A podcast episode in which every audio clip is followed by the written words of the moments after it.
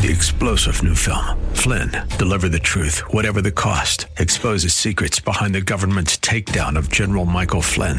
Flynn knew what the intel world had been up to. He ordered the first audit of the use of contractors. This set off alarm bells. He told the truth. He was the most dangerous person for Donald Trump to hire. They had to get rid of Flynn. Flynn, deliver the truth, whatever the cost. Available now. Watch it today. Go to salemnow.com. Salemnow.com.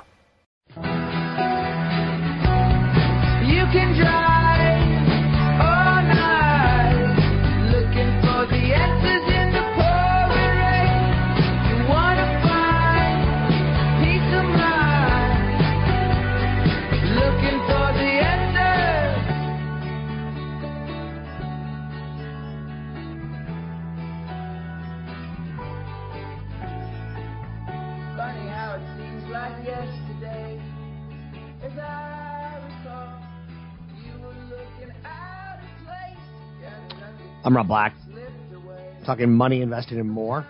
I followed you into the hall. Joining me now, wow, it's that wintry time of year in my throat, huh? Patrick O'Hare, briefing.com. Mr. O'Hare, how are you? Hi, Rob. I know the feeling. I was clearing my throat just before I came on, so good to be with you again. You did it before you went on. I did it while I was on. You're the professional, and I have much to learn. um, let's talk markets. The last 10 days have taken me a little bit by surprise by the velocity and speed of the drop in oil. Didn't I knew it could happen, but I didn't think it could happen this fast. Uh, what are you seeing in the markets? Let's talk. Yeah, I, I think uh, you're not alone. I think it's taken basically everybody by surprise. You know, I don't recall anyone, certainly at the start of the year, um, uh, you know, forecasting oil prices where they are now by the end of the year. Um, and I think, you know, as you take a step back and you look at what has unfolded in the energy market, um, just wonder really to equity investors of how quickly things can unravel when there's a lot of leverage built up in the system.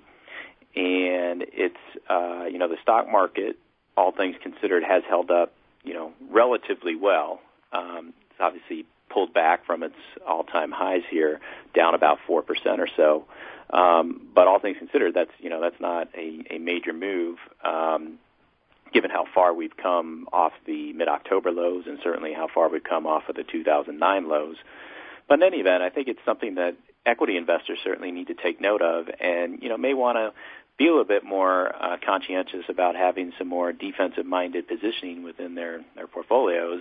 Um, and uh, because things can unravel quickly when when emotions take over, and when you start hearing a lot of rumors and speculation about margin calls and forced liquidation and the like, uh, that can, you know, certainly transfer over to the stock market at any given point uh, if a loss of confidence uh, arises. Uh, and you're seeing really a clear loss of confidence right now in the energy markets as everyone tries to figure out this whole supply-demand imbalance and what's going on with global economies around the world. I don't get a lot of data on margin calls. Are you seeing data that says, uh, you know, margins at peak highs and have started been, you know, cashed in per se by the brokers? Yeah, you know, I, I haven't seen it. You know, and quite honestly, I haven't looked uh, at the NYSE margin debt level uh, recently. Um, Okay. You know, several months ago, it was, you know, sitting there near uh, record levels, I believe, and so it did expose the potential for, you know, some quick unwinding in the event something went bad uh, for the stock market. So something to to look further into certainly, and and it was also, you know, it was a, it was a symptom of what we saw in 2008 and 2009 when things were melting down.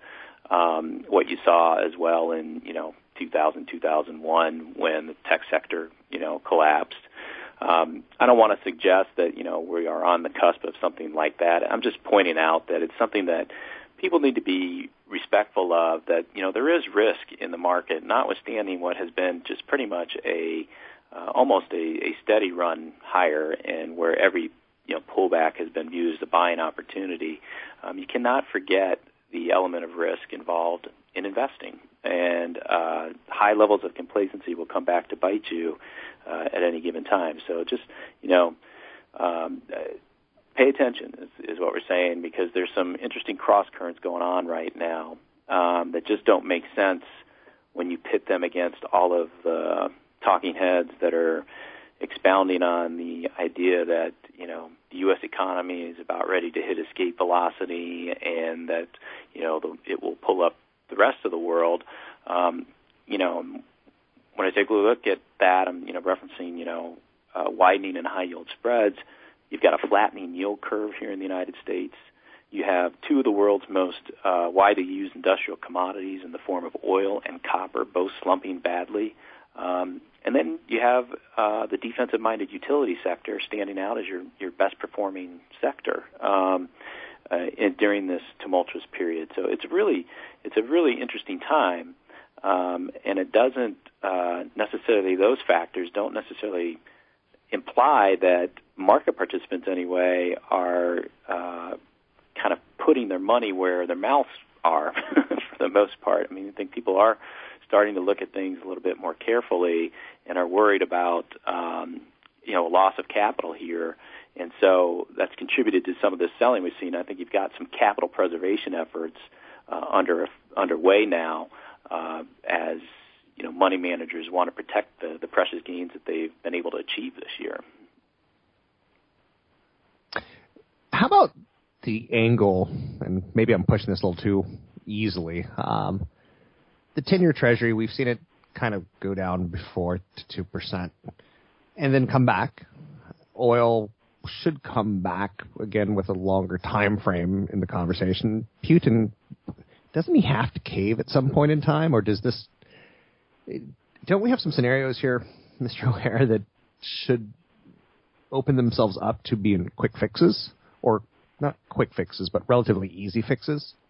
and you're referencing in terms of like the the, the ten year basically needing to reverse here, kind of yeah. would those would those fixes essentially lead to losses in the treasury market? Um, you know, yeah, potentially, but I think it just demonstrates uh, again, given all that we've seen the the Fed and uh, throw at the market, um, and uh, you know all the talk about being able to avoid worst case scenarios.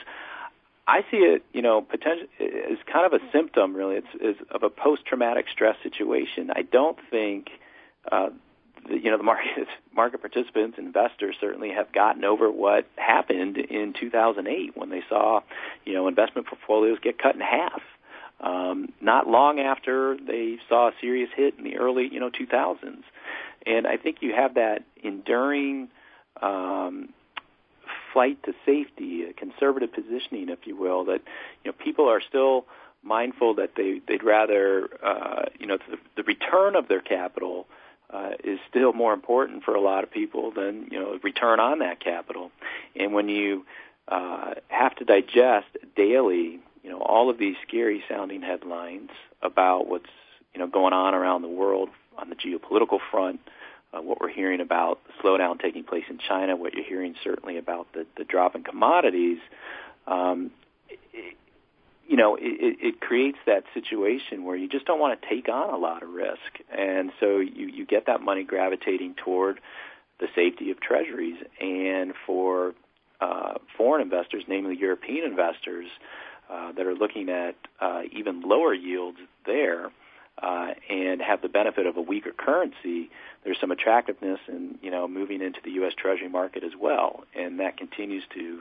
to keep pressure on on uh, interest rates. And so, um, you know, we've said for many years now, and just generally speaking, that um, that there's a lot of uh, built up risk within the Treasury market because prices have gone so far uh, during this uh, tumultuous time that you're staring certainly at losses over the longer term if you're, you know, um, not going to hold those maturities to or those securities to maturity. But um, clearly, a lot of people are still comfortable, you know, picking up a two percent yield for ten years, and um, that's disturbing in a way because it doesn't reflect a whole lot of confidence really in the outlook that these central banks are trying to communicate. Anything else that you're working on, Mr. O'Hare, that you want to throw out at us? You know, I'm, I'm I, like everyone else. I'm waiting anxiously to hear, you know, with the FOMC statement tomorrow. Um, and one thing I would maybe caution your listeners on is that there's a lot of debate right now about whether the Fed's going to remove that considerable time language. You know, I think the fixation on that considerable time phrase is is kind of overdone. I mean, we've we've hearing for some time now that the market's anticipating that the Fed is going to, you know, potentially raise interest rates in 2015 and but you got to remember every Fed official, the leading Fed officials certainly have always come back to say that the Fed is data dependent and that's true whether that considerable time period language is in there or not. Um, if the data deteriorates, the Fed not going to do anything. You know, they may do more. Uh, if it continues to improve, they have said that they might raise rates, you know, sooner or faster than than anticipated. And so, watch the data and and you know ignore the considerable time language. If it's in there, the market's probably going to like it. If it's not, you might see a little short-term disruption. But at the end of the day, it's the data that's going to dictate policy decisions. Thanks very much. It's Patrick O'Hare with Briefing.com. Happy holidays, and uh, everyone should check out their website. uh, considerable amount, voluminous amounts of data there, published fresh, created fresh every single day. Um, solid information on the U.S., on domestic, on international markets. Mr. O'Hare is the chief market analyst, and he writes up what's called page one. He also gives some big picture perspective to the market. Um, there's story stocks. There's you know ahead of the curve. You know finding stories before they happen per se. Looking at the data. Um, obviously the economy, the economists as well. Um, there's just plenty of information to sit there and digest and consume per se. So you can check that out at briefing.com. That's briefing.com. Cautious sentiment in the foreign exchange market with the yen climbing against major currencies today. Crude oil has remained pressured, which is again, no one would see, but it's happening, and that's it's fine. We'll deal with it. I'm Rob Black, talking all things financial. Find me online at robblack.com.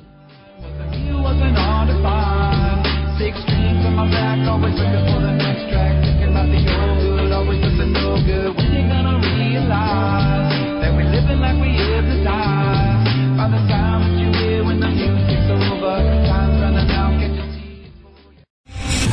general Michael J. Flynn, head of the Pentagon Intelligence Agency, knew all the government's dirty secrets. He was one of the most respected generals in the military. Flynn knew what the intel world had been up to. He understood its funding. He ordered the first audit of the use of contractors. This set off alarm bells.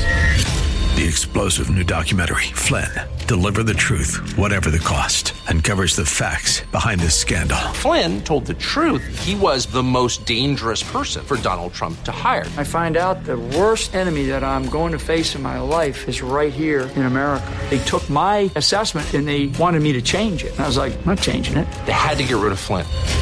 With in depth interviews, archival footage, and never before seen personal records of the man behind the headlines. I just felt like I was drowning. Flynn, Deliver the Truth, Whatever the Cost. Available now. Watch it today. Go to salemnow.com. Salemnow.com.